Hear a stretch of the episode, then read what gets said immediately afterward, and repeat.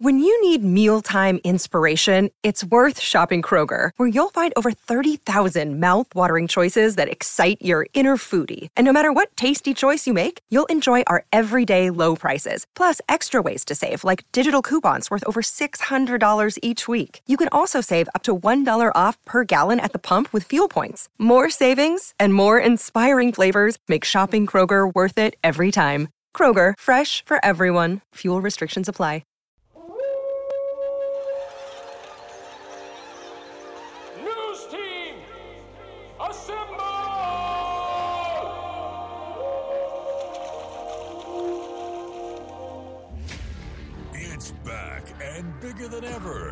The unofficial 40 from Soonerscoop.com.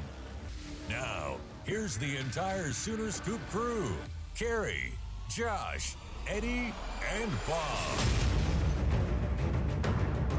All right, welcome back. It is the unofficial 40 podcast from Soonerscoop.com. It's the OG edition. Josh McCuistion, Eddie Radosevich, Carey Murdock here. Kind of a uh, a lot of stuff going on with camps this week. You've been seeing hopefully the YouTube uh, stuff that we've been doing either with Jordy Bahl or uh, the camp recap yesterday, which is a lot of fun doing, and might be kind of a, a state of the union thing because I I I, I will say this like just kind of starting out. I was talking to Josh. I think I mentioned this to Eddie the other day. Like I don't know if you walked in that other room, Josh, um, but like the podcast has always been something that kind of set us apart. We started it really before any other sites were doing anything like that. You would see like, you know, that you had some Sooner fans that had some podcasts here and there, and we were like, well, let's make a really good one. And and Eddie was, it's you know, he was pretty well into your radio career. Then I think, I don't know, did had you had a full time job when we started the pod or not? Uh, Or were you At the just kind of radio? yeah? had you no, had- I don't. know. no, no, no, no. I No. I'd done the podcast. That was one of the reasons that You got I hired? Guess technically I got the opportunity, and then I ended up doing some uh, like fill-in work during like you know the holiday Uh-huh. season, the summer yeah. extravaganza, what everybody does, and uh, then that led uh, you know Steely obviously I guess adding as a fourth team, and then uh, the Fauci disease. Yeah, I got you. uh, and no, but I mean, you know, when we had started it, it was kind of a weird thing because, like, you know, we were small. Um, we started doing video, like Eddie, bringing Eddie aboard. Like that was like revolutionary at the time when we did it. Like nobody had a video guy for a website, Right. um, and it turned into this thing where it's like, well, let's let's do really good video. So let's buy really expensive cameras for us at the time. Like, let's buy some cameras. Uh, we'd always had like we had that little DV camera, Josh, that you know we were doing before Eddie was in the picture. We'd started doing video. That was on the old DV cassettes, which Eddie got very familiar with those. I think, you know, we're not doing video today. I just needed a break from video. Um, I've always thought that that would be like a good set piece for Eddie to have the old uh, DV camera behind him, uh, and maybe the one that the kid ruined, the JV kid. Um, just all the cameras that you've been through over the years, but like it was always the expensive. Like Josh got a camera, and like I would even make Josh get like the prosumer camera. It was like mm-hmm. you had yours had like these special jingles and stuff. It was kind of embarrassing to be with you when you were using it uh, because you turn it on and be like bung bung bung bung bung.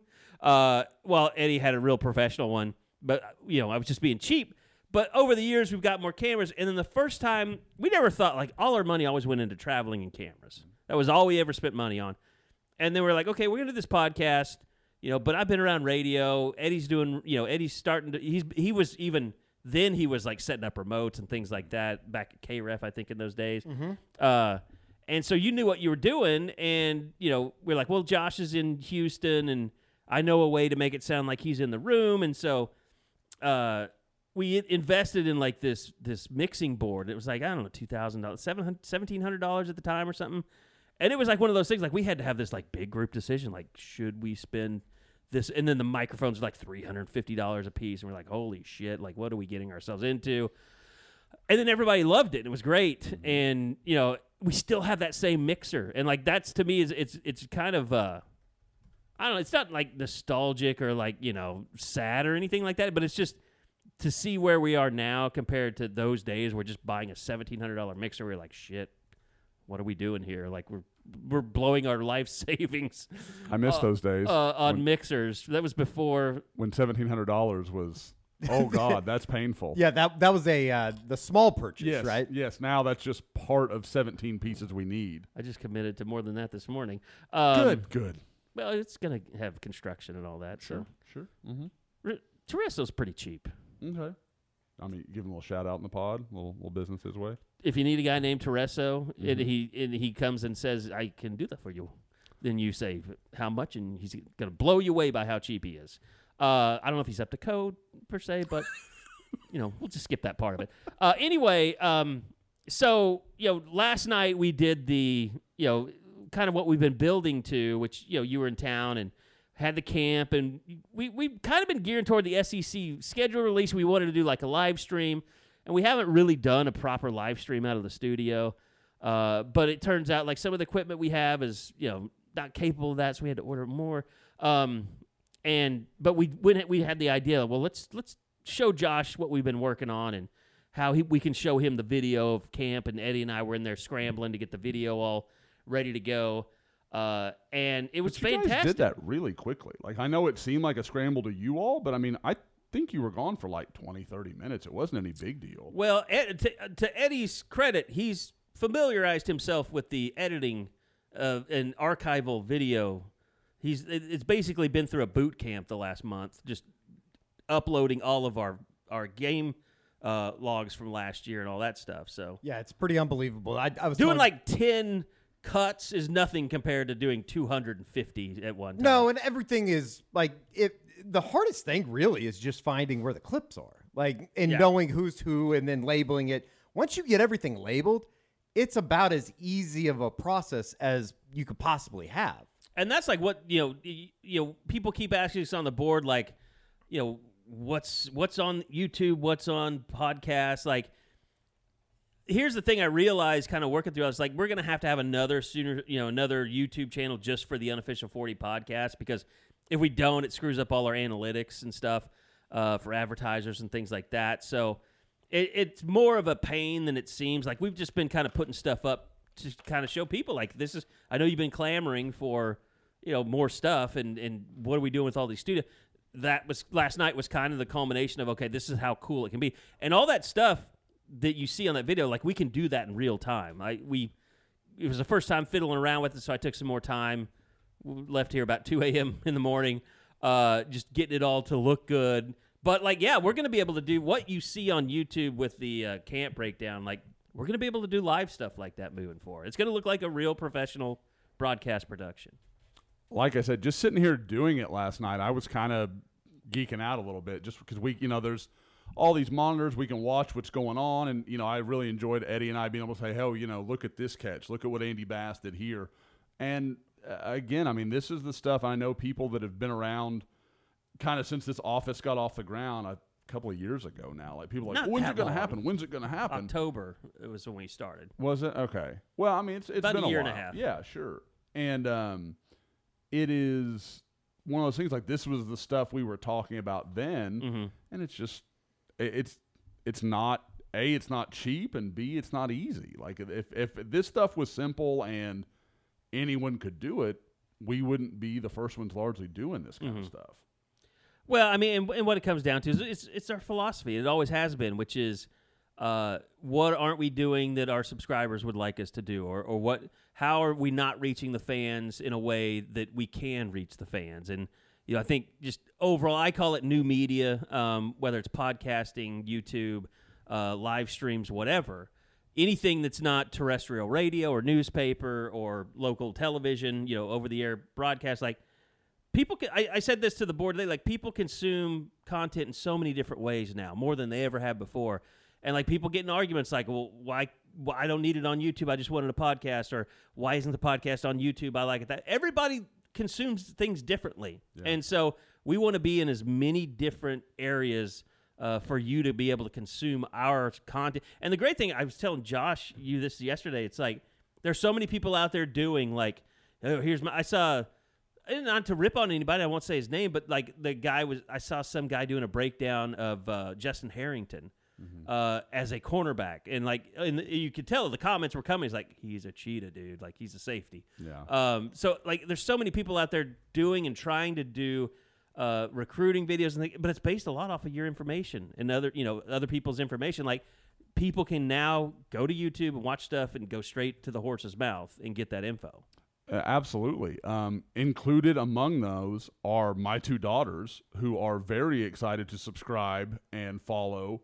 And I'm shamelessly asking all of you listening to do the same damn thing. That's right. So again, because that that stuff, yeah, I know it seems simple and stupid. And for those, I think a lot of people listen to the pod maybe don't know. You don't. There's no payment on YouTube. You just subscribe. You get notified of if we put something new up, and that stuff will be happening more and more frequently. We're already throwing around all kinds of ideas for the summer, for into the season, like things we want to do. So. And the important thing is, like, YouTube is not going to take away from the pod. We're No. Mm-hmm. only going to do more pods. You know, George wants to do a pod. We're going to start working on his pod. Yep. We've talked about maybe like a fan pod or a student Mm-hmm. pod or something like that. Uh, you know, and there's all the I, you know, I've said this today on the board. Like, I don't, I still don't even think we're in the infancy of media NIL because I don't think that's been explored. I don't think you know that could be something to me that's you know student athletes can take advantage of. It's just like with the softball shirts. It's like we got 12 grand sitting around. Like, do I take that and make that like a Kinzie Hansen show next year? Mm-hmm. Like if she comes back, like we don't have to give it all up now. Like we can just put it in the, and use it for NIL media stuff with softball in the future. So We should put it all on the OU Texas game, like we uh, like the idea to do with the Orange Bowl Remember a we couple did years that? ago. Yeah, yeah. I forget. Was that the Orange Bowl? I we think did the, that. the decision uh, that ended up being a pretty good decision that we did not do that. we we Right. gave that a scary amount of consideration. That that It really was a good. got Pl- I still think it was a good plan. I mean, I can't remember exactly what it was. it. I do oh. remember thinking like this would not be the end of us, but it could also be a, Mm-hmm. a nice benefit. Was it was it the Peach Bowl? It might have been the Peach Bowl. I think it might have been. The Was it the Peach Bowl, the LSU Yeah, game? Yeah, I think. Well, it that didn't turn out. No, I think it was well. the Rose Bowl. Was it? I think it could was have the been. Rose Bowl. It could have been. Um, I thought we were going to Miami. I could. I can't remember. yeah, I was- can't that remember. was a It- while they all run together. So go back and, and listen to the rather old podcast. forgettable on Bump those all numbers. counts. Yes. Oh. Pick one. They're all pretty forgettable. Yeah, it might have been the Clemson Orange Bowl. Who knows? Uh, so anyway, I mean, it was a game. I, it might have been the Peach Bowl because I think it was a game that we thought that they would definitely get their heads kicked in. yeah. But it was worth it if we took a flyer like money line. We're like, well, Right. if, if Right. we come in, we're we're getting yeah, that's paid. that's what we were going to bet against OU. Mm-hmm. And if they lost and we covered it, we were going to make our money back. yeah. Well, It was maybe something like maybe that. should have done that. Maybe that would have been a better bet. So uh, anyway, all that being said, I forgot to hit record again today. Um, so which is a, a you know, Eddie, Eddie thought it happened a second time. I, did saw too. you alert. I did too. I I was like, oh god, how do we no, do that? It definitely is counting down.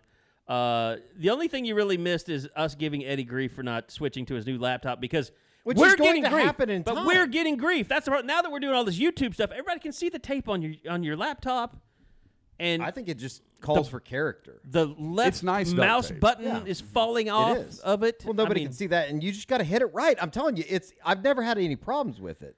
That's why there's like a uh, little indention where you need to hit. there's like a little. Uh, Are little you Helen thing. Keller now? All of a sudden, you need you need Uh, no, I can- guidance. I mean, uh, like her, you can see. Is that what you're saying? uh, well, yeah. I mean, she can see. She's been Stevie wondering the world for a long, long time. What does folks that enjoy say about that? Do they Bring think- her in, I guess. that's. I think that's what the uh, the exact quote was. Well, bring her in. What was her? Uh, what was the the uh, the teacher that caught all the grief? What was her uh, teacher's name? She's just as she's just as as at fault. Oh. Annie something. I Anne thought. Frank? No, No, she no. was in whoa, I- Definitely not. Anne not Frank. going there. not going there. I believe that story. Oh, she was the one that was mean to her, like slapped her around and stuff. Well, uh, was that Helen her Keller mom? was Helen Keller was mean to her. Right? No, uh, I mean somebody was Yeah. mean to Helen Keller though, Anne right? Sullivan. Anne Anne Sullivan. Sullivan. Yeah, That's she- right. I'm impressed, guys. I did. I was drawing a total blank there. She's just she was as, the bitch uh, though, right? Anne Sullivan was right. Well, no, Helen Keller was the bitch. because she pretended to be blind, Right. and Anne was just. Tra- or- She's the one that was in on the bit the whole time. and Anne was like, "I know you're not blind. I'm going to smack you around." well, probably, and she ended up probably profiting. Like, how many it. times can I swing this open hand at your face until you duck? It, wa- it was a game. It's like Duck Duck Goose back in the day. It is like uh, it's like this story. And uh, did you ever ask your dad about the? Oh no, I The Marcus haven't. Dupree- God I need to. I need to. You're disappointing me a lot on yeah, this that- trip. I'm going to tell you right That's now. a fair. Yeah, that's fair. No, but uh, we Eddie does have a new lap. He actually has a new 4K camera, um, which I'm excited to see because you you are a good cameraman. I mean, Josh, you were giving him credit. I, I Mm-hmm. Yeah. fully agreed with you. So um, I hope we can find another cam. Not that we're firing you, but I hope that we can find another guy to go along with you at some point. Um, so That's fine. You can fire me. See you in court. Uh, no, but uh, it is time, I think, for the uh, N'Joy uh, fresh perspective look around, and uh, you know, I think obviously camp news. We'll continue to talk about another day tomorrow. Uh, it'll be the final prospect camp for Brent Venables and staff until they go into the big recruiting weekend for Champ U Barbecue, which I don't. Are they even calling it that anymore?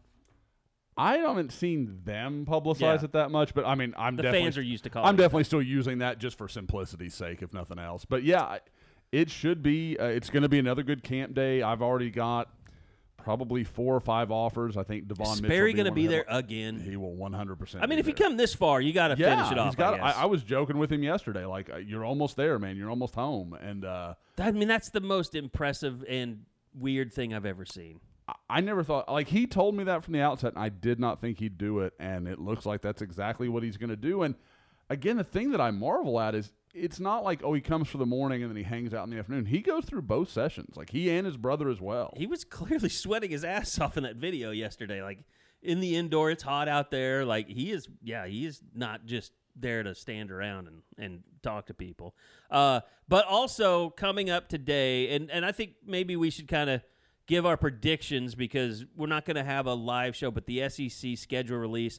And, you know, I think a lot of people, for me, it's gotten kind of fun the way we've been talking about it all day, the way we talked about it this morning on the show. Um, it, you know, the NFL thing desensitizes you a little bit to schedule releases because you're like, why are you making trying to make such a big deal out of this? Like, I don't care, but I get it. There's some fans that want to plan, you know, that are that big of a fan and they want to plan uh, those kind of things. Uh, but I mean, for this, I'm getting excited about it because you know rumors are out there. Uh, it it does seem like Alabama, you know, is going to play Oklahoma. I think you know we're hearing kind of. I don't know that we're hearing the opposite. I think we're hearing more that it's probably going to be in Norman. Yeah, I think so. I, I, I think that that's going to be the case. Is uh, the SEC will be sending its two premier institutions out on the road to the new places, as far as Georgia going to Texas. Now, it is a little bit weird that Alabama does go, or Texas goes to Alabama this season in 2023, which will obviously be a non-conference right. game. But yeah, I, it's pretty much confirmed that of the seven games that you know right now, one of them is going to be OU hosting Alabama. Now, it is interesting today. We don't get dates. There are no dates involved. Just this matchups. is just opponents. Hmm. Well, and I thought, you know, I, I thought in terms of, okay, so if the SEC is, you know, just means more, they're going to want to put the best matchups possible. But I don't know that that's going to happen because, like, if you want the best matchup possible with Texas and Oklahoma, I think it is forcing Josh Heupel to come back to Norman and play Oklahoma in Norman. That'd be cool. That'd be I mean, really that's the cool. biggest storyline I could think of. Now, there's also the Arch Manning goes to Ole Miss and plays where Eli played and his dad and his grandfather played. Uh, his, his- Eli actually his uncle. Uh, but like that would be a pretty cool storyline. People think, which would mean that OU and Mississippi State would play if they did that. Also, you got the Mark Stoops and the Mike Stoops connection with Kentucky, like having them play Oklahoma, like make Oklahoma go there probably. Uh, and they're a very tough defense. Uh, and then you have like Florida and Bob Stoops. I mean, you, you kind of have a lot of these little Bob Stoops storylines, him being the guy that brought Oklahoma back. So many connections to places in the SEC. It almost seems like Alabama and Florida, Missouri, like those are three that I'm pretty confident you're going to find on the schedule. And then you kind of start working your way down. Is it going to be a Tennessee? Is it going to be an Ole Miss? And the other Uh, thing to me South is Carolina, I think would be fun just because Shane's over there. The, and the other thing to me is you have to do this if you're at the SEC. You have to make Texas go to College Station and play A and M. Yeah, and I I think that It's it's the it's the okay, you uh, we know you guys have been butthurt over this. Sure. Here's what we're gonna do to make it I- not make it right, but make you feel better. The- Let you know we're on your side. The three games that Chip Brown put out on, uh, I guess that'd be Wednesday morning, were Arkansas, A and M in College Station, and uh, Georgia. So those are the three of the seven that we know for Texas. And you know, I thought it was interesting too that Peter Burns had put it out there this morning that OU and Texas will play opposite schedules. So Right. if there's a name on OU schedule, Texas if won't they're be playing playing. Tennessee, Texas won't be. Right. So we know for a fact going in, OU's not going to probably play Arkansas in 2024. Not They're not going to play A&M in 2024, and they're not going to play Georgia in 2024 unless you were to meet them in Atlanta in the SEC championship game. The question is who gets saddled with LSU because you got you got Tennessee out mm. there, you got Tex, you got Texas A&M, uh, well, you got Georgia, Alabama, Tennessee, Florida. Like I would say LSU, they might be the third best team. I mean, they Kinda might be the fourth best team. kind of feels like that's a Texas thing. Like I, But they've just played them Yeah. recently. well, they just played Georgia though, But OU, I or mean, not Georgia. Excuse me, uh, Arkansas. They just got out of a series with Arkansas. Uh, Texas, did. Oh well, yeah, they did. They lost. wasn't it a home Yeah, and couple home years ago. about Yeah. two years? Ago. It was a Herman thing, It- it wasn't? That was a Herman Uh, coach it was team. Sark's. It was Sark's It was first Sark's year first was year. when they got just. That's right. They in got just yeah. That's Mhm. right. I don't know. I selfishly, I would love to go to Baton Rouge on a Saturday night, but I don't know if that's probably the best thing for That really would be a. This is what you don't understand, OU fans, about the SEC moment. like I think so. I'm the- thinking all the OU fans have been going around saying we're SEC ready. No, Baton Rouge at night will show you that you're not Unless SEC you ready. show up and stab somebody in Death Valley. Well, I, I'm thinking of Eddie. then at, you win. at the uh, Cotton Bowl in front of the band, you know, playing the video that everybody's seen. Eddie with neck in the background just feels. Man. I mean that that feels. So I think that's when I'll know that I'm home. Uh, no, you know, but I I think with um, was there any bigger certainty than Alabama and Georgia were absolutely like one was getting Oklahoma, one was getting Tech, like that was No. going to happen. So I think that's really interesting. I think the idea of, I mean, guys, obviously we've got no iron in that fire, but watching Texas go to College Station, that's that's going to be awesome, man. That's going to be an incredible environment. And if if we're talking about Alabama coming to Norman, that's that's going to be amazing. Can you imagine? I already had somebody reach out to me and just say, "Can you imagine the amount of official visits that Oh. weekend, Oh, my or just God. visits in general? Any sport, baseball, golf, basketball, like that will be one of the busiest weekends in Norman. Ohio State 2016, maybe.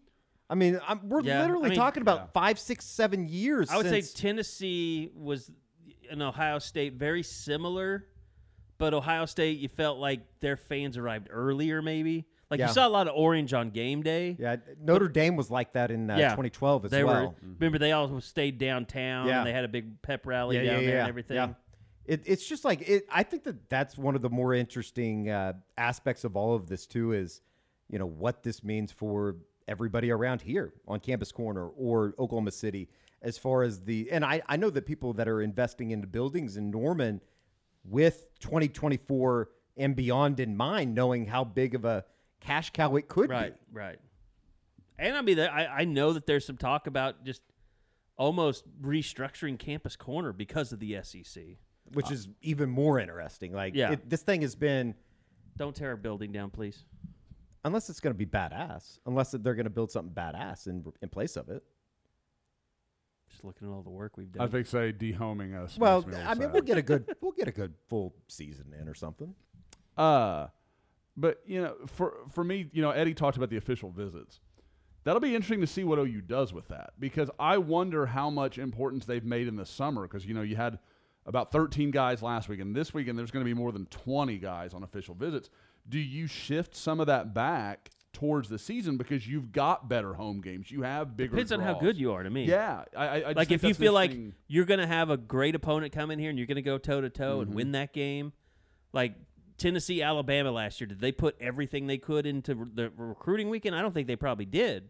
It was pretty huge. I mean, now again, I don't think it was 30 official visitors, but that that's also a primary difference. When I see guys that you know do what I do for Alabama or Georgia, and they'll talk about these big visit weekends, mm-hmm. and it's 20, 25 guys during the season. Now, A, they've had the support staff that Oklahoma hasn't had until now. Right. Which they can now, you know, Oklahoma can now handle off, those yeah. kind of weekends.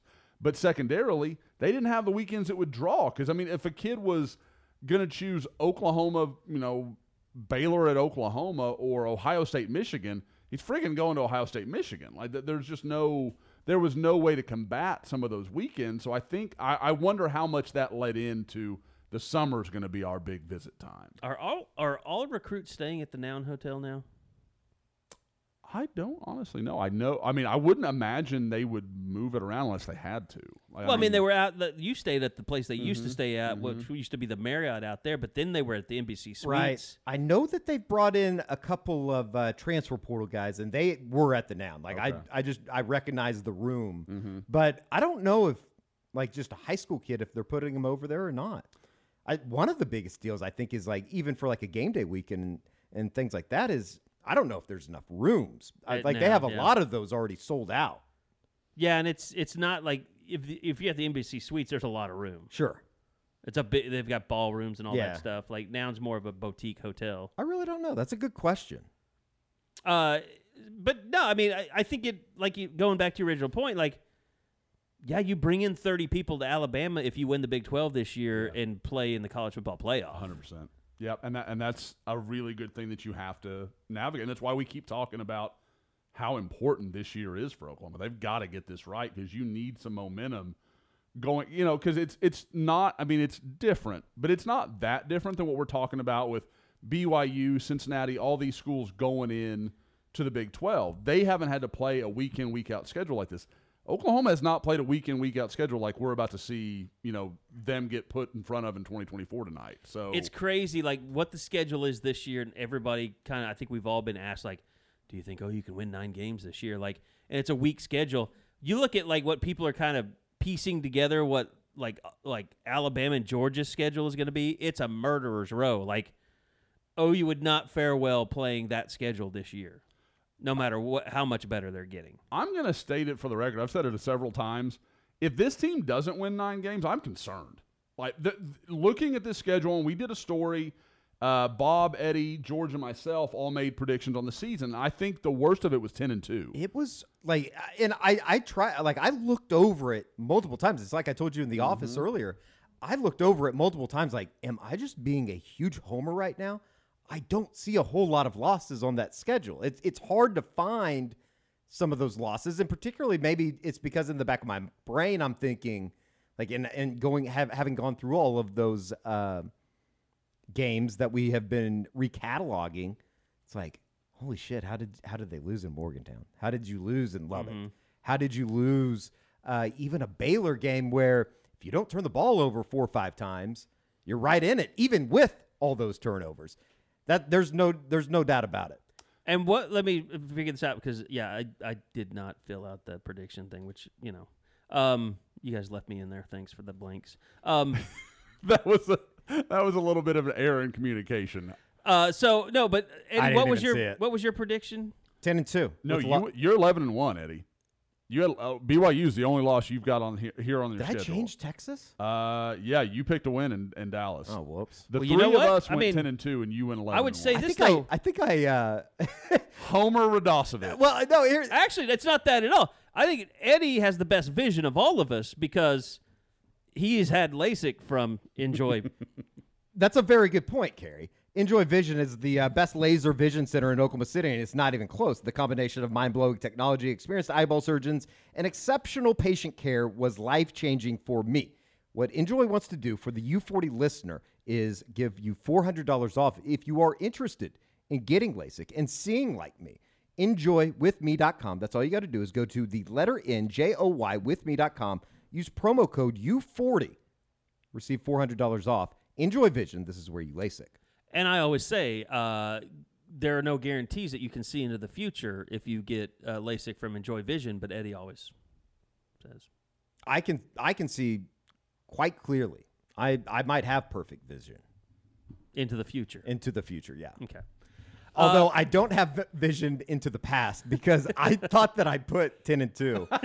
Uh, that's on me. I I- I think even if you read the thing that I put next to the Texas write up, it makes it look like I put a loss at the Cotton Bowl. So that's my bad. I, I meant to say 10 and 2. Yeah, you, you've got win, and it, the first line is "You're going to hate me." Right. I wondered why I didn't catch a whole lot of hell about that.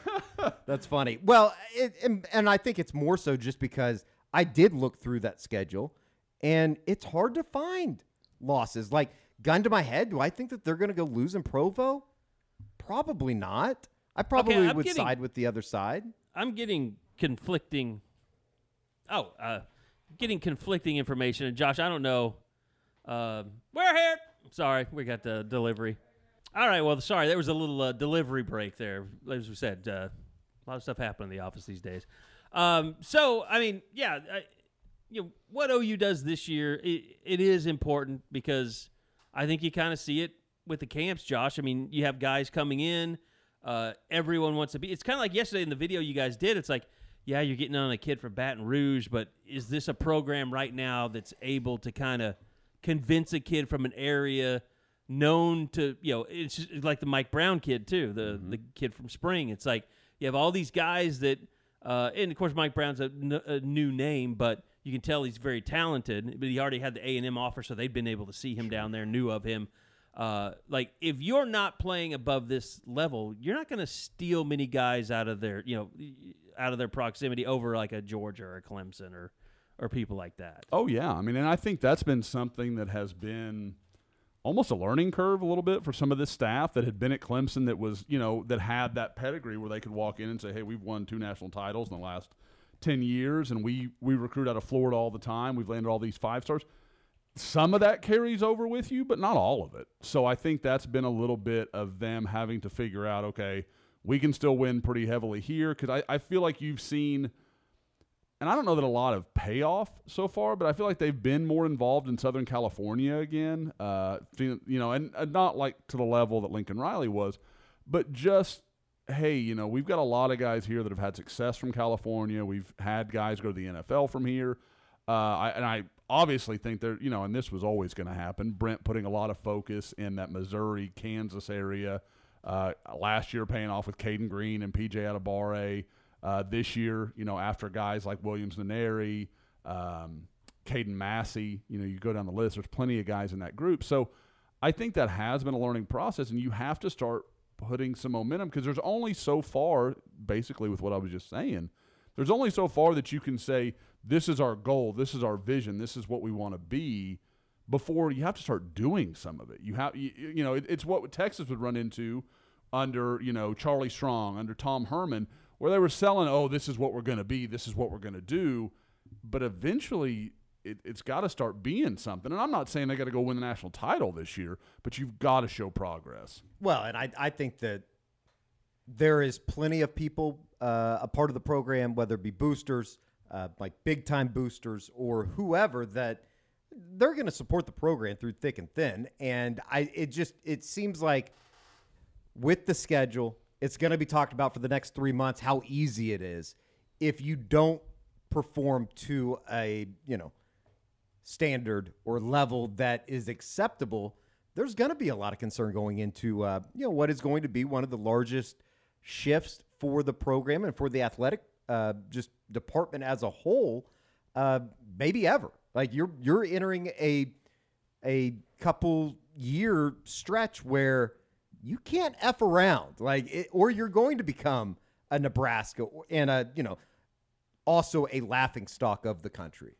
Well, because it's especially from a recruiting perspective, it's really hard once you get knocked down the pecking order to climb your way back up. That that's one of the Right. hardest things you can do while you still are at the top. I mean, I'm not saying it's easy to stay on top. It's it's incredibly difficult as well.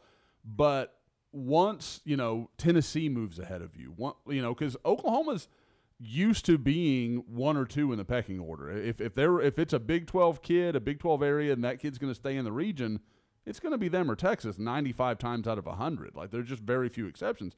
They're going to the SEC and they might be fifth as far as like recruiting, like having the advantages that you walk into. Alabama's going to win most of the battles with OU. Georgia's going to win most of the battles. LSU's going to win a lot of battles. Uh, Texas is obviously going to win a lot of battles. So they don't have some of these advantages, and so you have to.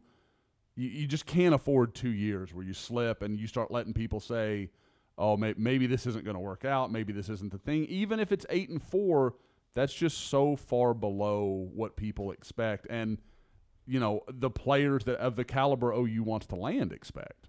I've gotten kind of wind of some stuff with the admin about things, just the the way things are going. I, I mean, obviously, you have a year like this. You're six and seven. Everybody says, "Are we going in the right direction?" And and I think the administration has been proactive in that. I do know this that they are prepared, basically, and they understand. Brent's, Brent's gonna fix the defense. Like he's they're gonna be better but we cannot fall off offensively. We cannot become this program that all of a sudden looks like Kentucky, where you know it's boring. Uh, you're just trying to win by holding you know people to a, a, small amount of scores. I mean, like the Will Levis thing, like that still bothers me. Like the people thought he would be anywhere near the first pick of the draft.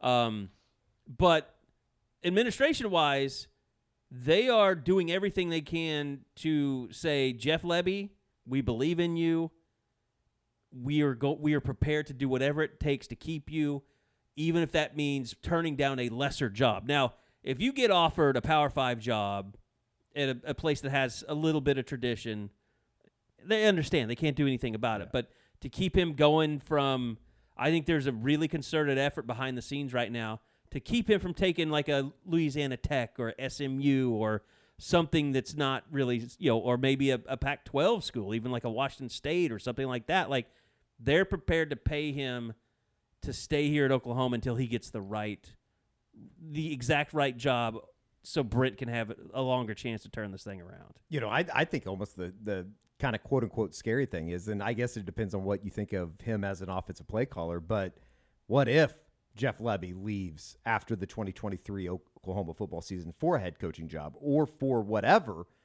then you're left with a situation with Jackson Arnold, and you know I, I think well that's part as, of it too, from what I've been told. Like, as highly as we think about Kevin Sperry, and uh, clearly his admiration for Jeff Lebby uh, in working with him for the last month at all the camps. Well, look at Malachi Nelson. I mean, look what happened with sure, him. Sure, sure, he was dead set on coming to Oklahoma, and all of a sudden Lincoln leaves, and now that made sense for him to you know actually just end up going to the school down the street from where he grew up. But at the same time, I think that I don't know. I, I guess it just depends on what you think of the offense because you can sit here and shit on it as much as you want, but like going through the stuff in the games from last year, it just doesn't really feel like they're as far off as maybe some would make it out to be. Now, they got to mirror everything. I, I think that they do need to slow down at times. Obviously, those are concerns with in game management and that kind of stuff uh, that you surely have to you have to make. Like those are the adjustments that they're going to have to uh, look at going into the season. You know, there is again, and the the thing that's been interesting to me is we talked about this last summer when we talked about you know feeling like the camp and everything around the program was just a little disjointed, a little a little unorganized. Mm-hmm. And for some reason, this summer is when I'm hearing like I got a lot of questions in board chat, a lot of stuff on the board you know, Josh, is is it as chaotic? Eddie, I don't know. Like, I'd be interested in your take, but being out there, I feel like there's a much more cohesive feeling. I think it's to just what I see. Everybody knowing where they need to be. Yeah. I think that there was so much new last year, mm-hmm. and I'm talking all the way down into like the football offices with secretaries having done something the same way for the last 20 years, and then you have guys coming in and saying that's not how we're going to do it anymore. Yep. I think that that it does it affect them getting a third and one mm. at the Cotton Bowl. No, I don't think so. But I mean, I do think that there was a lot of newness even to the players. I mean, they talked about it during the spring last year. Uh, they talked about it even going into uh, the beginning of the season and not really knowing what to expect. And then you hear, you know, the the talk about how tired everybody was going into that first bye week and basically limping in. I just think that it's kind of interesting. Sure, you're gonna you're going through it for the second time. Everybody's a little bit more familiar with how Brent wants to run things. But uh, you know, again, there there are things that Oklahoma coaching staff has to do to put their players in better position to win this season. And and but and they're to, not idiots. Like I fall back on this yeah. idea, like Brent Venables isn't an idiot. It, it's kind of like the argument against Todd Bates right now that I know we'll get into with Derek LeBlanc. There, and somebody asking you in chat, like why we've talked about Todd Bates as a, a prolific recruiter. It's only everything that he's ever done. Like that's the only reason why people think that he's a good recruiter. I'm not gonna, d- uh, I'm not gonna penalize him for one kid's dumbass decision. Yeah, yeah, and it, it is. That's one of those things where people are like, "Well, you know, what were you guys thinking?" Look at the data. Like there, there's nothing to support Todd Bates as anything other than an elite recruiter and an elite defensive line coach. So you just gotta, you've got to be patient with that stuff. But you know, uh, when you look at it, and I, I kind of what I was saying earlier, I want to be fair to Brent. Like, not only was he a first time head coach, first time, you know, that a lot of rebuilt staff, almost two staffs kind of coming together as like a Frankenstein's monster kind of thing. You, you had a little bit of a feel of that. But you also had, like Carey and I were talking about earlier, three times the staff size that they were used to. I mean, there was, there's, I, I can't overstate how different it feels at that camp compared to the 20 years I've been covering it because usually it's the coaches and a couple of assistants running around. You know, once upon a time it was Brandon Hall It's one of those GA mm-hmm. type guys.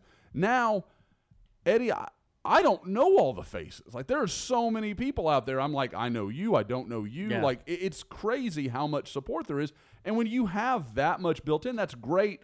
Once it all knows what it's doing and know it's all orchestrated, that's fine. But in year one, there was gonna be some there were gonna be some bumps because OU went from 2002 to 2022 in a off season. Like they they grew their staff that exponentially beyond, you know, kind of caught up with the Joneses and had been living more like a Mac school and staff size for a long time. That uh, the, the the support staff definitely needs uh, a lot more food to eat uh, every day when they go home, and you know one way they could handle that is to go to primeshrimp.com. Uh, terrible segue, I know, but I specialize in them. Uh, No, what he said yesterday that he really wants some uh, some shrimp, so we need to send him some. okay, he makes a lot of money off of us, so I don't know why he needs me to pay for it. He didn't say that. I made Oh, that okay. up. That was Okay. just part of the.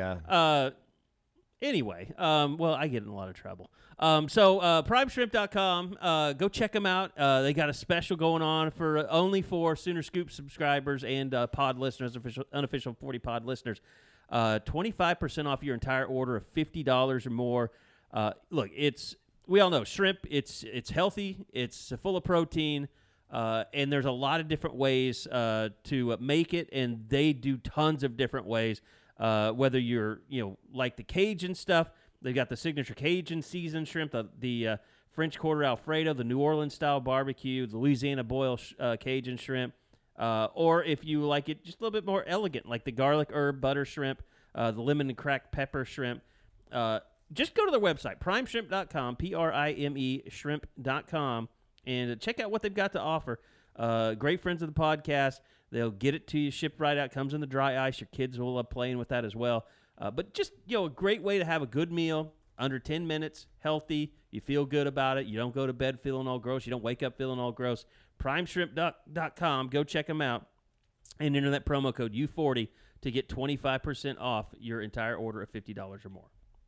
Okay, so uh, I I wanted to ask you this too, Josh. I mean, and you're right. This Brent knows does what he knows, and building relationships through camps is something that he has done a great job over the years. I mean, you go back to uh, early 2000s. I mean, you know, guys coming through here like Teddy Lehman that you know, I want to say probably felt. Uh, I, I I haven't talked to Teddy about this long time, but probably felt a little disrespected when he came through here. And I know his dad was kind of, you know, had that a little bit going around, but uh, he used that camp to to really, and I think it was Nebraska, wasn't it, that was really recruiting him hard at that time. Yep. But like he's used to using camps as a way to build relationships with people. Uh, and it, it we I think we've talked about it before, but like a lot of afternoon sessions, you wouldn't see him because everyone that came, he was spending time with him up in the office, and that's where you see the pictures come out or getting the offers. Uh, but I don't know. Do you get a sense that the the recruits themselves kind of you know are like they take in the experience and enjoy it a lot more than than maybe they did in the past? Oh, I think that's absolutely fair. I talked to Andy Bass for a little bit last night, and he mentioned, you know, really, he it, basically it was like Brent Venable spent an hour with me, and then I went on the tour. Like, it, it wasn't the oh, I got an offer, I'm an in-state kid, I better go ahead and pull the trigger like that. And I know there were in-state kids in the past, and I don't. That's not just on Riley. That was something you would hear dating back to you know kind of the later years of Bob's era as well. It's like there was well, I'm an in-state kid. They just kind of expected me to come. So I, I think Brent has done a really good job, and I, it shouldn't surprise anyone who's followed the press conferences, who you know has listened to us talk. He's an engaging guy. Like he doesn't talk just to say the things he wants to say. Like he wants to interact with you. He wants to say hello. I mean, I'm sitting on the sidelines yesterday and he, watching Jonte Newman and Jay Sean Ross, and he walks up and fist bumps me, and we're you know we just kind of say what's up, you know, and that's not to make me important because that's but that's just who Brent is. Like he acknowledges you. He's very aware of you. He's not of you. bullshitting when he talks No. about mm-hmm. relationships. A hundred percent. That that's who he is. That's the most amazing part too, is that they he does make you feel very important every time that he talks to you. Oh, yeah, and. I I think that that really hits home with a lot of people. Uh, I think that that's obviously why he's a great recruiter. Uh, I think that you know it's it's kind of interesting in talking even somebody like an Andy Bass that uh, it would seem that it's being they're going about it a much different way than what we were familiar with with the other staff. And I think that we knew that. It's pretty black and white too, uh, as far as what they're doing. Uh, but even from an evaluation standpoint, it seems like it's much different. Oh, I, I mean, guys, is there any doubt for you that I don't care how good Andy Bass was He would yesterday? have never got offered. he wouldn't have been offered. I, I don't think there's any question in my mind. Um, I, Eric McCarty's not at Oklahoma right now. Hundred percent. No, he he's at Kansas State or somewhere else. There's and and you know I I think that there is a certain uh I don't know about like there is a certain level of those are the types of guys that Oklahoma's been missing out on. Mm-hmm. But at the same time, you got to recruit at the same level that you have been in getting the five star kid or getting the high four star kid and getting and and how you marry those two is going to be very fascinating, especially moving forward to a conference where you you simply have to have the elite talent to be able to compete. yeah. At a place like Oklahoma, you should be landing elite players. You should be landing top 100 guys. You should be landing five stars. Like that's got to happen. I think a big part that gets lost at times, and I think maybe is something that you saw wane in really the 2010s, were those in-state guys that like it mattered to them to play for Oklahoma. I, I I'm one who often mocks people that say that. those guys can't be your best players. That's not, and I'm not saying all Oklahoma kids. Like obviously David Stone or Danny Okoye, there's a world in which they are elite NFL players, and Oklahoma's very proud to have them on the roster. Sure. But there are plenty of Oklahoma kids that are every bit as good as some of these kids in the years past that we've seen offered in California or wherever in the country. I don't want to single anybody out. That's not the point. It's just they were overlooked, and at times it very much felt like because they were Oklahoma kids. Like there, there was really no other reason. Well, they're from Oklahoma, they can't be as good. And I don't. This staff, I think they realize that there is something to having. You know, I, I hate I kind of hate this term, but the I glue can't believe you're saying this. Yeah, I mean, like you know, so many, so much time has been spent about people complaining that they don't sign 100%. enough Oklahomans. Yeah, yeah, and Which I, I still, uh, you know, I don't agree that you should recruit a guy just because he's from Oklahoma. Agreed. Now, that, like you're saying, does it maybe help locker room chemistry a little bit? Sure, I could buy into that. Yep. I, I, I know it's kind of sounds messed up, but I would rather take a chance on a kid from Oklahoma than I would anywhere else. Because I do think at the end of the day that there is something that when you're playing for something greater, like it just means more. And I that's all the way down into the high school level of stuff. That's one of the parts of the reason why the East Side schools, and I don't want to get into this conversation, but it's like that's why the Jenks, the Unions, the Bixby's, they've been really, really good because when you grow up in it, when you start in sixth or seventh grade or fifth grade or fourth grade or whatever, it means something to you. It- But you're it's also not going to, you. get to the college football playoff by just recru- recruiting Union, and, 100%. Union and Jenks. Hundred percent, hundred yeah, percent. I, I I think it doesn't always improve your ceiling, but it might help your floor. Mm-hmm. Like your floor, like we might not bottom out because we've got a few more guys here that are about what we're about. They know what this means. They know, you know, in years past, you'd say they know what Bedlam is. They're not going to overlook Bedlam because I think that was something that got talked about at times. Um, you know, especially early 2000s when Oklahoma was struggling at times in that game. It was like, well, is there, you know, there are enough Oklahoma kids? Does this matter to enough guys on this roster? And I don't know if that was ever fair, but I know it was a conversation that took place a lot. Hey, don't forget, Dad, it is uh, 25% off uh, and free shipping at deadsoxy.com right now for Father's Day sale. Go to the website, deadsoxy.com, D E A D S O X Y. Com. Get him a great pair of socks. He deserves it. So, uh, Dad will love him. We love him. No shows, the boardroom, the uh, you know, go get the college colorways.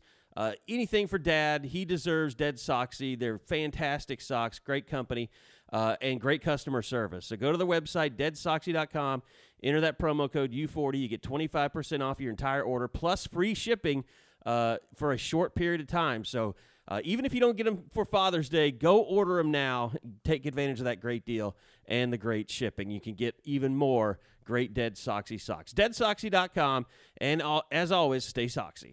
Uh, something you know, you guys uh, had the uh, softball emergency pod uh, when Jordy uh, transferred out, and, and I was running the show, and you guys were in talk. I haven't really had a chance to say much about it. Josh, I know you haven't either, and I, I kind of wanted to bring it up because I you know I don't think you guys are off base at all. I mean, I, I hear all the same stuff about you know just wasn't a good fit. I mean, it, it never was from the beginning, and she made it for two years, and uh, just wants to be happy. And and I don't fault anybody for just saying, hey, I'm not enjoying this like I should be, uh, and I want to be closer to family and friends. Like I get it, it's cool. Um, I think some of the things that are interesting to me is like being there at the the celebration on Saturday, uh, where it, it it just had an odd feel because I haven't been around the softball team very much. Uh, I've, I've covered football, you know, almost exclusively, except for you know Kelvin Bas- Kelvin Sampson's basketball teams covered them quite heavily.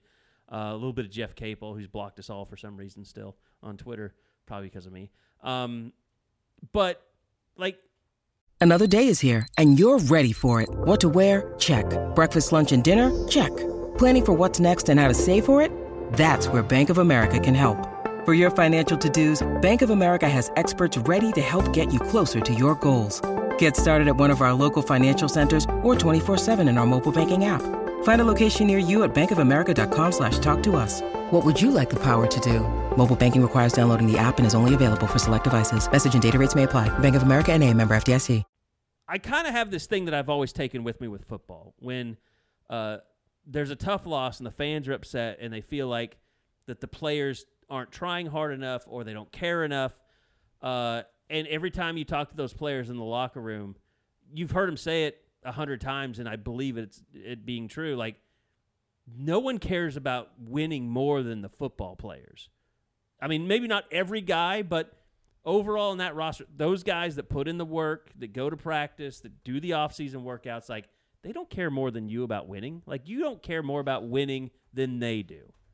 Like that's a universal truth to me. Like you can't ever say, you know, I uh, this team doesn't care. There, I mean, there is like this fandom side of it though that I get with the Thunder and the Cubs Yeah. and whoever. It's just like I think it's a way of it's a coping mechanism is what it is. Sure, And it- yeah. It, makes you feel better, but then again at the same time, and I I think it's kind of funny too. It's like when we get up and I you know and I'm sure that you see the same thing. You get on like Instagram in the morning when, before radio starts, and you know Stutsman or whoever. They're done with their workout. Yeah, like yeah. when I'm getting up to go It's like I which- told you, like- which I consider very, very early. And it's like you don't do that shit if you don't care. Yeah. Or like you know, I've just finished my radio show like last week, and I'm walking. I walked from the office over to the the indoor just to get some exercise, and I see Andrew Raym coming out of the the door, and it's like, God, he's been getting killed the entire time I was on the radio, and I'm just going for a brisk walk. Like what a jerk I feel like. Uh, but no, my point being like the players care, and the weird thing about softball, and and the the dynamic between the fans and the players is I don't think that it, it, it I'm sure this will be the same way with OU football if they ever win three national championships in a row. But just the fans not being able to appreciate what they just saw, like it to me is so evident. It's like everything like Joe Harris is up there giving a speech and you have people standing up, you know, like he's listing off their accomplishments and they're just like, "Wait until next year." And it's just like, "My god, they've won 3 in a row and you guys are obsessing over w- next I, year's I team." think that that's also just fans in general, though. I thi- I think that I don't believe that fans are that bad. I don't I don't think. Well, no, I'm not saying that they're that bad. I I think that They've the- lost all perspective. Like I don't I don't I don't know about that though. I think that they're just saying like those people in year, the stadium had lost all perspective. I'm telling Maybe you. Maybe you've lost perspective. No, I, I I don't believe. I believe I'm the only one with perspective right now in this conversation.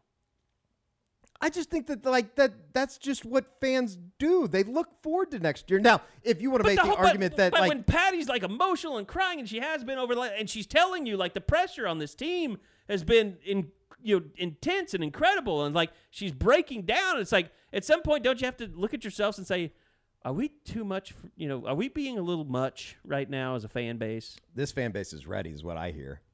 I did. Say They're ready that to make the move. After the guy screamed at me, I was talking to uh, Toby Toby Baldwin after the game, and he was he was you know just kind of being like, "Hey, thanks thanks for all you guys did this year." And the guy comes up from behind, he's like, "He doesn't even cover softball." I was like, "Oh, thanks, dickhead. Thanks for interjecting yourself into my conversation."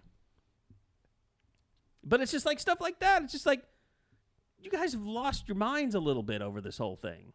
I again, I, I just think that, that those that's the way that people are expressing themselves. I don't think it's I don't think that they're seriously saying that if you don't win a national championship next year, it's uh, it's a failure.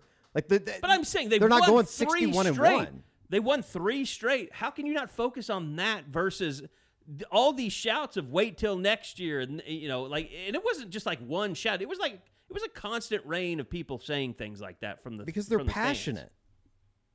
Are they passionate or are they unrealistic? They're Both. fanatical. Both. I, I think, think I think that there's that. a little bit of both.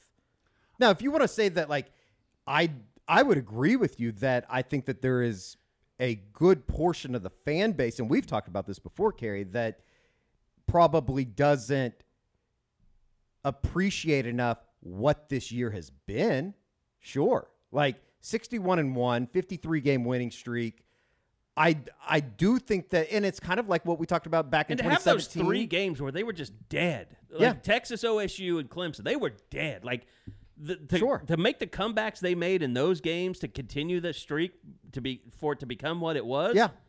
I think you I- have a lot of people that don't understand. Like th- it's almost like they're watching uh, a Comic Con movie or not. Com- that's a bad, but like a was it MCU movie or something. Like they think they're the Avengers or something. It's like not real because that shit doesn't happen. Like in real Well, life. it, it's like the offenses of 2017, 18, and 19 that everybody just came to expect when we came in here every week going, yeah, that, that doesn't happen all the time.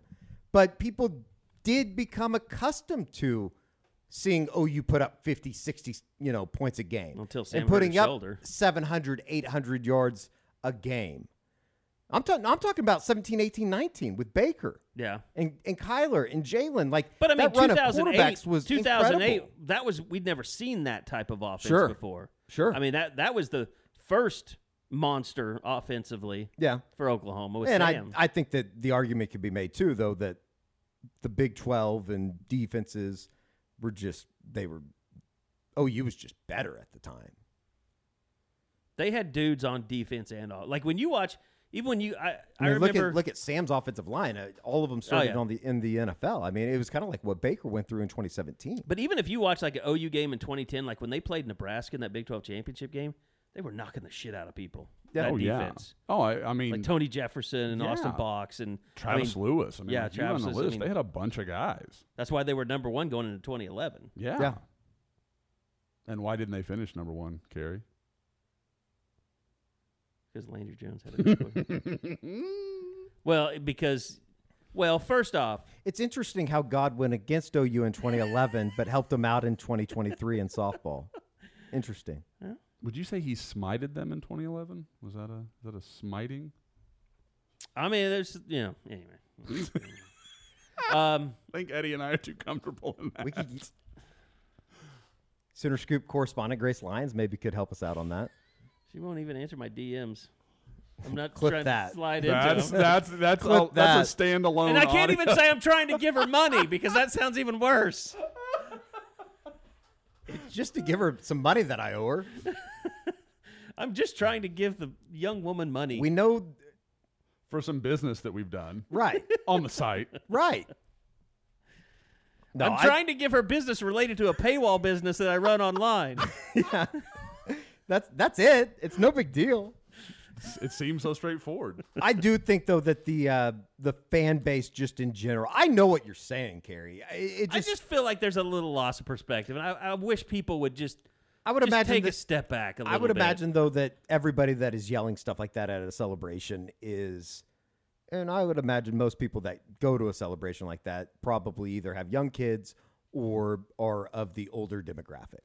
But isn't that kind of inevitable? Like Well, like, Alabama has yeah. no perspective No, on what football is. Like I is said, right now. if, they if don't know. OU and, and Georgia fans are going to be that way in a couple more mm-hmm. years if they keep winning. Yep. Like Sure. it just you get all these people that it's not really about the team anymore. It's about you know making me feel better. Yeah. Oh, it's I get to go. and I think there's a lot of on that with OU softball right now. Yeah. I mean, think how good if you want to keep it in the softball world, like OU fans, like Oklahoma State fans, are having the greatest run in their softball sports history.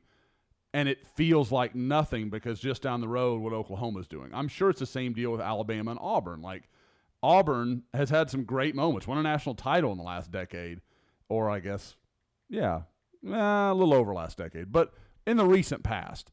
And they're a candle in the sun to what Alabama's done. So I, I'm sure that's a totally that's just a brutal thing to accept. No, I mean, I, I- it's it's one of those fine lines. It's like when you get so good, you're going to attract people that they're just rooting for your success rather than for than for you. Well, and I, I think on the opposite end of that, you should get people that are rooting for their demise. Like, you know, Oh, sure, yeah. half the people would lead you to believe online, which I don't think is as big as like No, the OU got blown out. softball fan or the OU athletic fan wants to make it out to be. It's like, yeah, there's a couple people, and I would say the bigger names out there. I think we know who we're talking about. Although Danny Kanell is a little bit of a baby back bitch. A lot. I don't think he really cares. He knows that he's going to get a little bit of a rise out of you. And it, it's a lot like Skip Bayless in the same regard of I can't allow myself to get let him get away with what he says. And then that fires me up, and then you fire off a tweet or you watch Yep. his stupid ass television show, and it's it, it's just a cycle. I, I did it last week. I'm I was like, I kind of respect what Danny Kanell's doing because I know he's just trolling the shit out of OU fans, and he's he's acknowledged that. Like I, and I I'll be fully honest, I like the Cover Three pod. I listen to it. Like I enjoy that. I think those guys do a nice job, but it is. There's just no question. It's not his real take. It's not his real stance on OU softball. He knows he can piss you off. It's something that he's then- reusing that Yes. he kind of fell into a few Sure. years Yep. ago, and now he's like, "Oh, OU fans are really sensitive online. I, Right. I'm going to Yeah. put this out there and get a bunch of attention." I, it's I mean it, it's one of those things. It's it's just like the barstool thing last summer. You can't try to piss everybody off, and they're like they're super sensitive. No, you did it on purpose. like you called the dogs. Don't be surprised when Yeah. they come. So like it, it's just one of those deals. But I thought some of the responses, Joel Klatt just going in on Danny Kanell was amazing. Toby Um, Rowland was amazing. yeah, I- going in on him. that w- when you've gone too far for Toby Rowland, you've gone too far. Like let's just be Toby, one of the nicest people I've ever encountered. Yeah, I mean Toby, I that's as much venom as I've ever seen from Toby. Yeah. I've known him for a long time. I think there there is like a line where you're having fun and you're trolling, and then it's like you're really taking away from like one of the greatest accomplishments in the history of college athletics. Like there is a, an enough enough enough is enough type Yeah. feel for that. At some point, it it you're you're giving credence to people sword fighting without arms. I mean, it's just like on Twitter, those people like you're getting FSU troll fans and OU troll fans fighting with each other, and then you're saying, "Well, look at all the people that are saying that we're." You know, we celebrate too much. It's Right. no one that matters. No, and and I think that like there is It's is just a level that those people just they like the interaction more than anything. Like I I don't think that like There's even no- some of the USC people, it's like Yes. at the end of the day, nobody cares. Like you're never going to really truly co- cross it, pass in life. What's amazing You're is just like, like arguing. the USC stuff just made OU fans feel better because they had they just needed to get some stuff off their chest. I think most of that that is off their chest, but now you have like some of these USC fans that are still like, you know, trying to collect receipts and things like that. It's just like you're just on here to troll. And I think we can all agree that Facebook or, or I, I'm turning it around. Twitter is a lot more like Facebook than it's ever been now. I mean, it's it's uh you know, it, it, It it's is a lot if you of let it to be. yeah, I mean it's who you follow, but the problem is now you, someone puts you in uh, like a media organization puts you in your mentions in, in their mentions, and then you're in this endless cycle that you can't get out of, and you got to mute a conversation or whatever. Like people don't know how to untag anyone, so you feel like there's all this stuff going around. Just- and I asked that question. I was like, okay, I, I guess I haven't followed this that closely, but exactly who ripped on the OU players for being too emotional. Nobody could really give me an answer. It was like, well, this one fan said this, and Danny Kanell said that, and that was it. Like, Yeah. that's all it was. I think that there was a couple people in the softball community that said some stuff, but well, it- the Michigan coach upset some people. Yeah, yeah, and that was more to do, I think, about the uh, the umpiring in the game than it was like actually where the game is. there was a all that other. there was very much a third strike call that should have happened that didn't happen. Well, right before she tweeted that. the uh, uh, the umpiring and stuff. I mean, they they just weren't very good. So it really didn't end up mattering, though. So anyway, yeah. I mean, look, I just I just want people to have perspective. I mean, and just I don't think it's all OU fans, and I don't think it's indicative No, of OU it's fans it's in general. it's fans. Any Well, it's insert fans, any it's fans that root for a dominant team. To me, there's a difference there. Like I said, they're rooting for the su- success and not for the players. The, if the players screw up and lose, they're hurting their success, so they get pissed off. Do you think that there is like a, uh, and this might be like a grander conversation to be had, but it's like, I wonder if it's become like that because people don't necessarily like there is this divide between the college athlete and the fan because of NIL, because of Mm-hmm. Right. things that prevent the fan from developing that relationship with somebody for three or four years. The innocence. But then again, I say that, and you know, somebody like a Grace Lyons, who we were joking about earlier, like she's been in Norman for just as long as anybody Mm-hmm. here over the the recent you know five year stretch of Oklahoma dominance in softball. So maybe I I'm kind of talking myself out of that. I don't know. I, I guess. Does it just come down to wins and losses? Is that all that matters at the end of the day? I don't know. I mean, I, I think for a lot of people, they would say yes, and they would say yes without even truly caring. I actually thought about this the other day. Like I think I think it's okay and it's it's good and it's healthy to have a little bit of a wall between the fan and the player. Even in college. Like it's it's just like the you know, the Thunder I remember Tramel wrote a bunch of articles about little old ladies who love the Thunder and stuff like that and like they they saw them as their grandkids and stuff like that. Like just just they're they're to play a sport, they're to win or lose and cheer them on or boo them. Like you're entitled to do either one. But when it gets into I want to have a personal relationship with that guy playing a sport, that's where it gets weird. And that's where I think it turns from something that has a little bit of innocence to it to something creepy.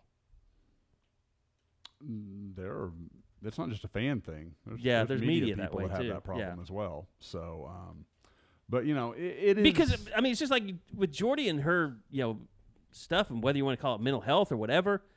Like, I think you know, there's a, there is that pressure, and that pressure is made because fans want a piece of you. yeah. Uh, they and, and you feel their expectations, and you know they're going to be upset if you're not good.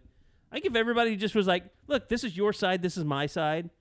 Let's just play some sports and enjoy it, or you know, be pissed that we didn't win." It- it's one of the good and bad parts of mm-hmm. social media. I mean, I somebody said it on the board. Like, I can't imagine what the UCLA team was going through in the 88 game winning streak and the pressure that came with that.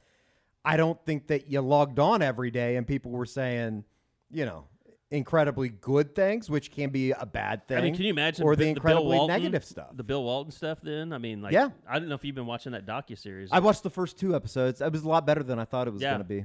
But like his relationship with John Wooden, like all that stuff would have been out in the public Mm-hmm. Sure. and about smoking marijuana. and, Sure. you know, whether and like with Portland, You know, going these later ones talk about Portland, how the fans hated him because Yeah. he could never play Yeah, and stuff, and he he never was hurt all the experienced stuff like that. No doubt. It it's it's good and bad. I mean, I, I think that, you know, obviously I've kind of become in a place just career wise because of social media, but I understand that there is a big negative to it. There's a big downside to all of it as well. it's I will say this: it's odd to me that it. Uh, you know, I think Brent embraces like media coverage and for people to know his players. Like that's why he did that. You know, big everybody can talk to the media thing. He like he thinks it's a good thing if players' stories get out there. But mostly, most people are like less media, less media. We control the narrative. We control our players. We control the social media and it's almost like fans have never felt more at a distance. And I don't know if that's the way it really is, but that's the way it feels like because fans are more at a distance they don't know really, you know, understand the players or know who they are. It's like it causes everything to get out of whack. It's almost it's almost to the uh, extent to that I, the universities almost do this to themselves because they do kind of gatekeep as far as like who you're getting to know. If that makes sense, like they're sense. playing hard to get. almost a little bit. I, I I think that like we would love to have some of these guys come in here and sit and do podcasts and that kind of stuff, and we can through NIL, which is a great way of uh, getting to know the player. But there are some things that are kind of off limits that maybe a university doesn't want to be said by some of the players that could Sure, be yeah, outspoken. sure. which I get. Like I I understand. at Oh, the they were time, they were more freaked out about uh, media doing NIL stuff than anything else when this first started. Right. And I, I think that it's kind of interesting that like well, not interesting, just in terms of like I wish that players could be open. Like it, it's it's always kind of funny, and this might be a bad comparison, but I've always kind of found it funny when a kid, you know, gets picked up and has a sack of weed or something on him, and people go absolutely bananas about that. And it's like if you had any idea what these guys were doing during the off season or you know on a Tuesday night before a game, uh, you know, I'm not saying that everybody's going out and partying, but it, it it just is always funny to me that people are so surprised what happens on a college campus and then how shocked they are when they find out, oh, this this person was drinking on what night? It's like if you only knew half of what was going on. Well, and, and it's one of those things like they're still just college guys. Like they're not different than you probably were in college or someone you knew in college. I wish like, people could talk about it more openly, I guess is my point. I, I was a jackass. Like I'm not judging any of these guys for what they get out and get into. I mean that that's uh, now to a point. You know, now you get into some real dangerous stuff. That's a different conversation. But like being surprised that college guys are going to act like other college guys, Right. What are we talking about? Um, yeah, guys. Now, I don't want to uh, to lighten this too much, but it doesn't have to be today. But I've been checking out the old Apple Tune Apple uh, reviews. There's Oh, some- really? There's some strong work out there in the universe. So Is uh, there? Yeah, we got a one star. Hell yeah. Uh, we got some five Good. stars. Read the one star. I want to hear Yeah, the I one always like star. to hate.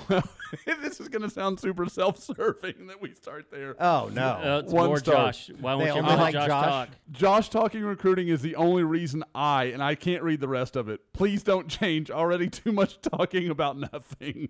well, that's fine. uh, yeah. So Maybe Dr. Dr. Kevorkian needs to visit your home. Someone, well, okay, and this is a perfect one to follow that with Eddie uh, com- mentioning uh, Dr. Kevorkian. Why so profesh? Love everything new with On Three, but this most recent pod is so buttoned up. Hope y'all don't feel pressure to have some of hard, some hard segmented show now. Let it loose, boys. It's what the people want. Very much so. Yeah. So uh, you you can tell we all feel pretty tight. Uh, but yeah, there are. Um, oh, there's there's a there's a Robert Meachem reference here from 2022. Wow. God, how long has it been since we read one of these? It's been a minute since we've done a review. I know that. Oh yeah, I this is the last one I remember reading. Gabe and Teddy are the best. The Oklahoma Breakdown podcast wipes the floor with your podcast. I think I saw that one. Bottom of the barrel OU podcast. Hell yeah, I like that. Well, I- I, don't I know about that. that. I Get mean, it. I don't think any of us have been fired from radio and still do a podcast. Why do you do that to me? What do you mean? If if it softens any of the blow, I've never been asked to be on radio, so Sure. we're we're fine. Yeah, and we're- I'm probably going to be fired eventually, but I mean, not right now. Oh no, that just happened. I don't Um, even know how to get to the ratings on MacBook.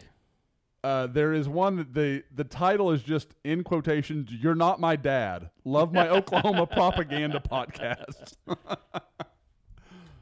No, it, it's it's way too often a discussion on the boards, and it's like Mm-hmm. what I talked about earlier. I mean, we we want to deliver content in a lot of different ways because everybody consumes it differently, Mm-hmm.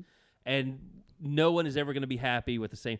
We do the three of us. We started this, I, and we did it for ourselves. We didn't even know it would be that popular or that it would, you know, drive subscriptions and all that stuff. We just wanted to be able to come on here and bullshit basically and it's like that's why we do this. Like th- we're not going to stop doing that. Like if you want a buttoned up pod where it's just we're like i just yelled at a guy on the board because he was like it was nice to hear josh and eddie talk about recruiting without someone else interrupting them.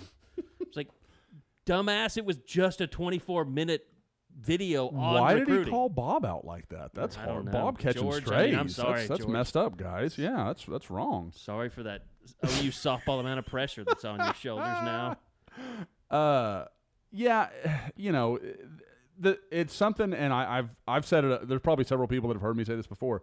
Something Dr. Pacheco, you know, the late great Dr. Pacheco from the board said forever. He was like, "This message board's not going to be perfect for everybody. It's about being as good as it can be for as many people as it can be." And that's that's the way I look at almost everything we do. Like, because we're never going to do the podcast just the way you want it done. We're not going to do YouTube just the way you want it done. It's going to be the thing that we feel like connects with the most people in the best way possible. And we've built this podcast doing exactly what we're doing, like just talking about. And it obviously- continues to grow Yes, obviously Oklahoma athletics is the baseline. We know that nobody would be here if we didn't talk OU sports. Like we get that, but at the same time, it, a, a lot of it is is personality driven. I get people all the time like, "Oh, my daughter did the same thing you talked about," or Eddie is you know somebody somebody's connecting with Eddie in the fact that he has never smoked and those sort of things. So you know, right. yeah, so that they, they I wonder where you're going there. the uh, the life he's had to live with a smoke smoke free uh, existence. So, um, you know those those kind of things happen, but uh, I don't know. Like I, it's just one of those things where I don't understand why people.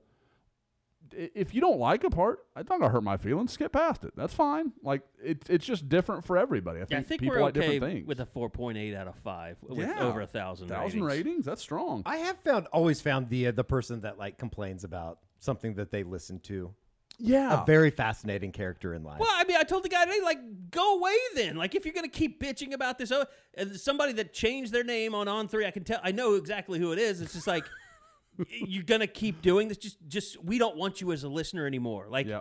Well, that's all. Like, I mean, I'm throwing my hands up. Like, I'm just sick of reading Literally. that shit. Like, I'm literally just sick of it. hands up.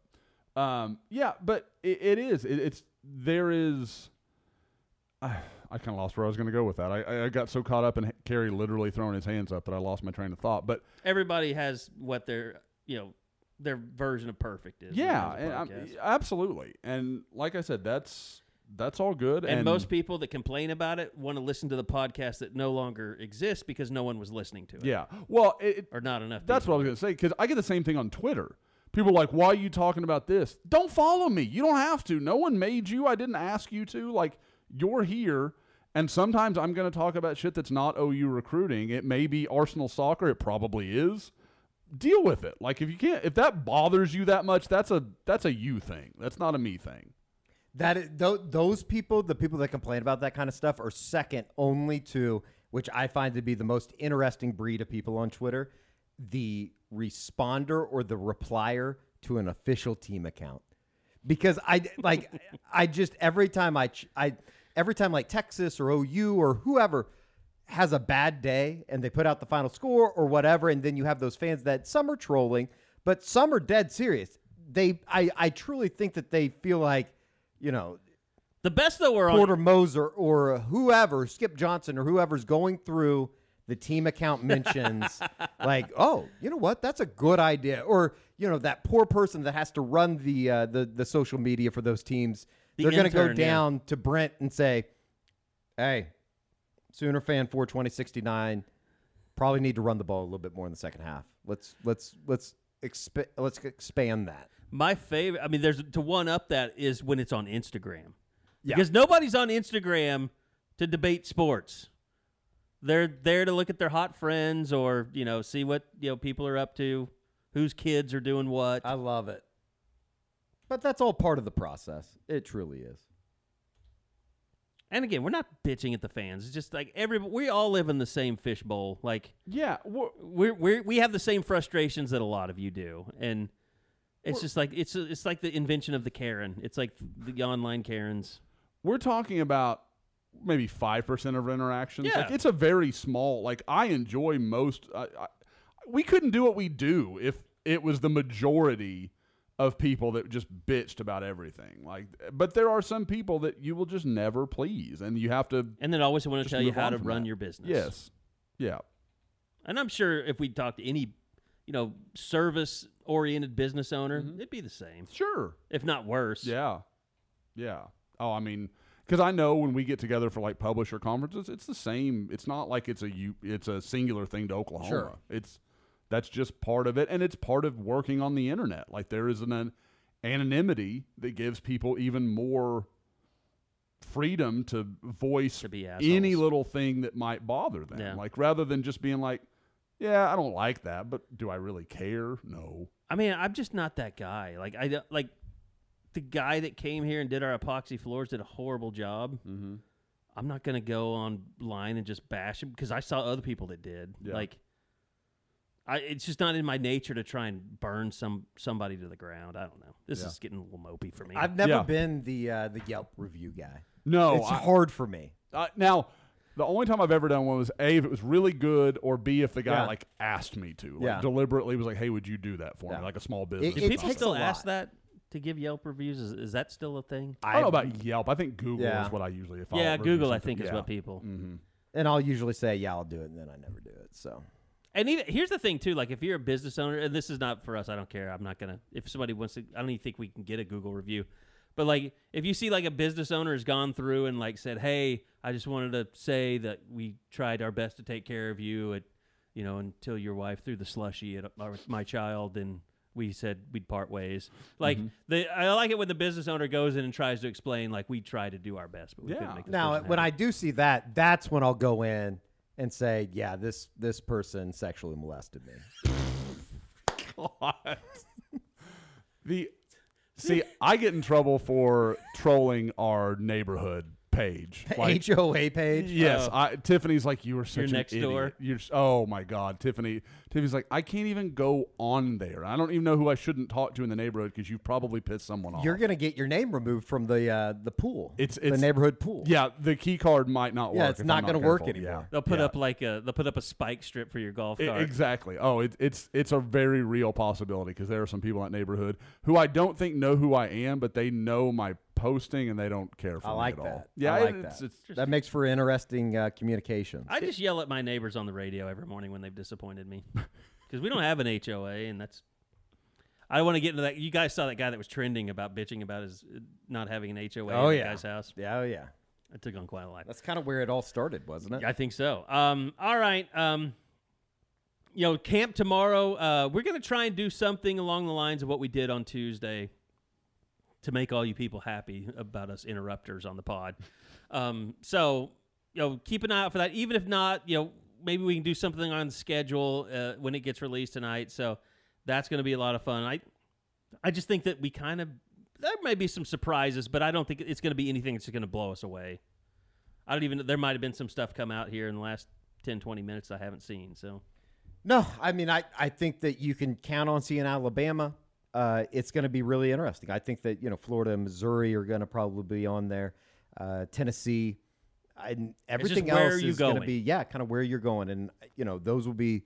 It'll be fun. It's it's going to be something new, and I think that that's probably the most exciting part about it. Uh, that's why I'm so excited about going to Provo this year, going back to Cincinnati for the first time to cover a game, that kind of stuff. Well, at least the SEC knows what teams are in their conference next year. There's The a very Pac-12. real chance Provo could be my first OU game in like more than a decade. Like, Really? there's a. I'm giving that real consideration. And see, across that's the thing. That'd I don't. fun. There's Yeah. been so much. Uh, I don't know if it's like QAnonness on our board about BYU and game days and what you can drink or whatever. Mm-hmm. Like, I've had other people tell me that you can drink on campus on game days. I have no idea. I got to look into that because I kind of got into a fight this morning with somebody about that. You you were unsure of your stance and just argued it. No, I just was kind of repeating. I guess I was QAnon myself because I was just repeating what people on the board said. We do that, people. So you're listening. Like we listen to you. We hear you. I don't really sometimes you put us know. in bad Like I don't know. I mean, the board's making it out like there's only three bars in the entire town of Provo. I could see that. I, I could buy that. I don't know that I've ever even Salt been Lake City's supposed to be a lot of fun. to Salt Lake City. Like I don't think I've even. Been I think to the Salt Lake airport. City is a time. I mean, I always see it on diners, drive-ins, and dives. They got some food there. I think that's where the that car show is. Ken Diggett. I think that's in Salt Lake City. Anyway, all right. I think we've run out of things to whine about or whatever today. So uh, I really do appreciate uh, all you guys. Uh, and I mean, Josh, Eddie, uh, Bob, George. George is stuck at the longest uh, Regents meeting, I think, in the history of the world. Uh, so he's uh, hoping to bring back some gems from that, and hopefully will. And Bob's out there keeping us on track. He'll uh, have more stuff with the SEC when it is released. So even if you're listening to this after the announcement, uh, just check the site. We'll have the full coverage for you. Uh, and keep checking that YouTube page. It's just youtube.com slash Sooner Scoop. We're right there. Go subscribe, like, uh, and, uh, you know, we'll keep providing the content. And the more we grow, the more content that, that you'll get. So, really looking forward to it. Uh, we'll see where we go uh, next week as uh, camps are done. And, uh, yeah, we'll have a lot more to talk about with the SEC and, and the finalization of camps and all that. So, appreciate everybody listening. We'll be back again next week for another edition of the unofficial 40 podcast from Soonerscoop.com.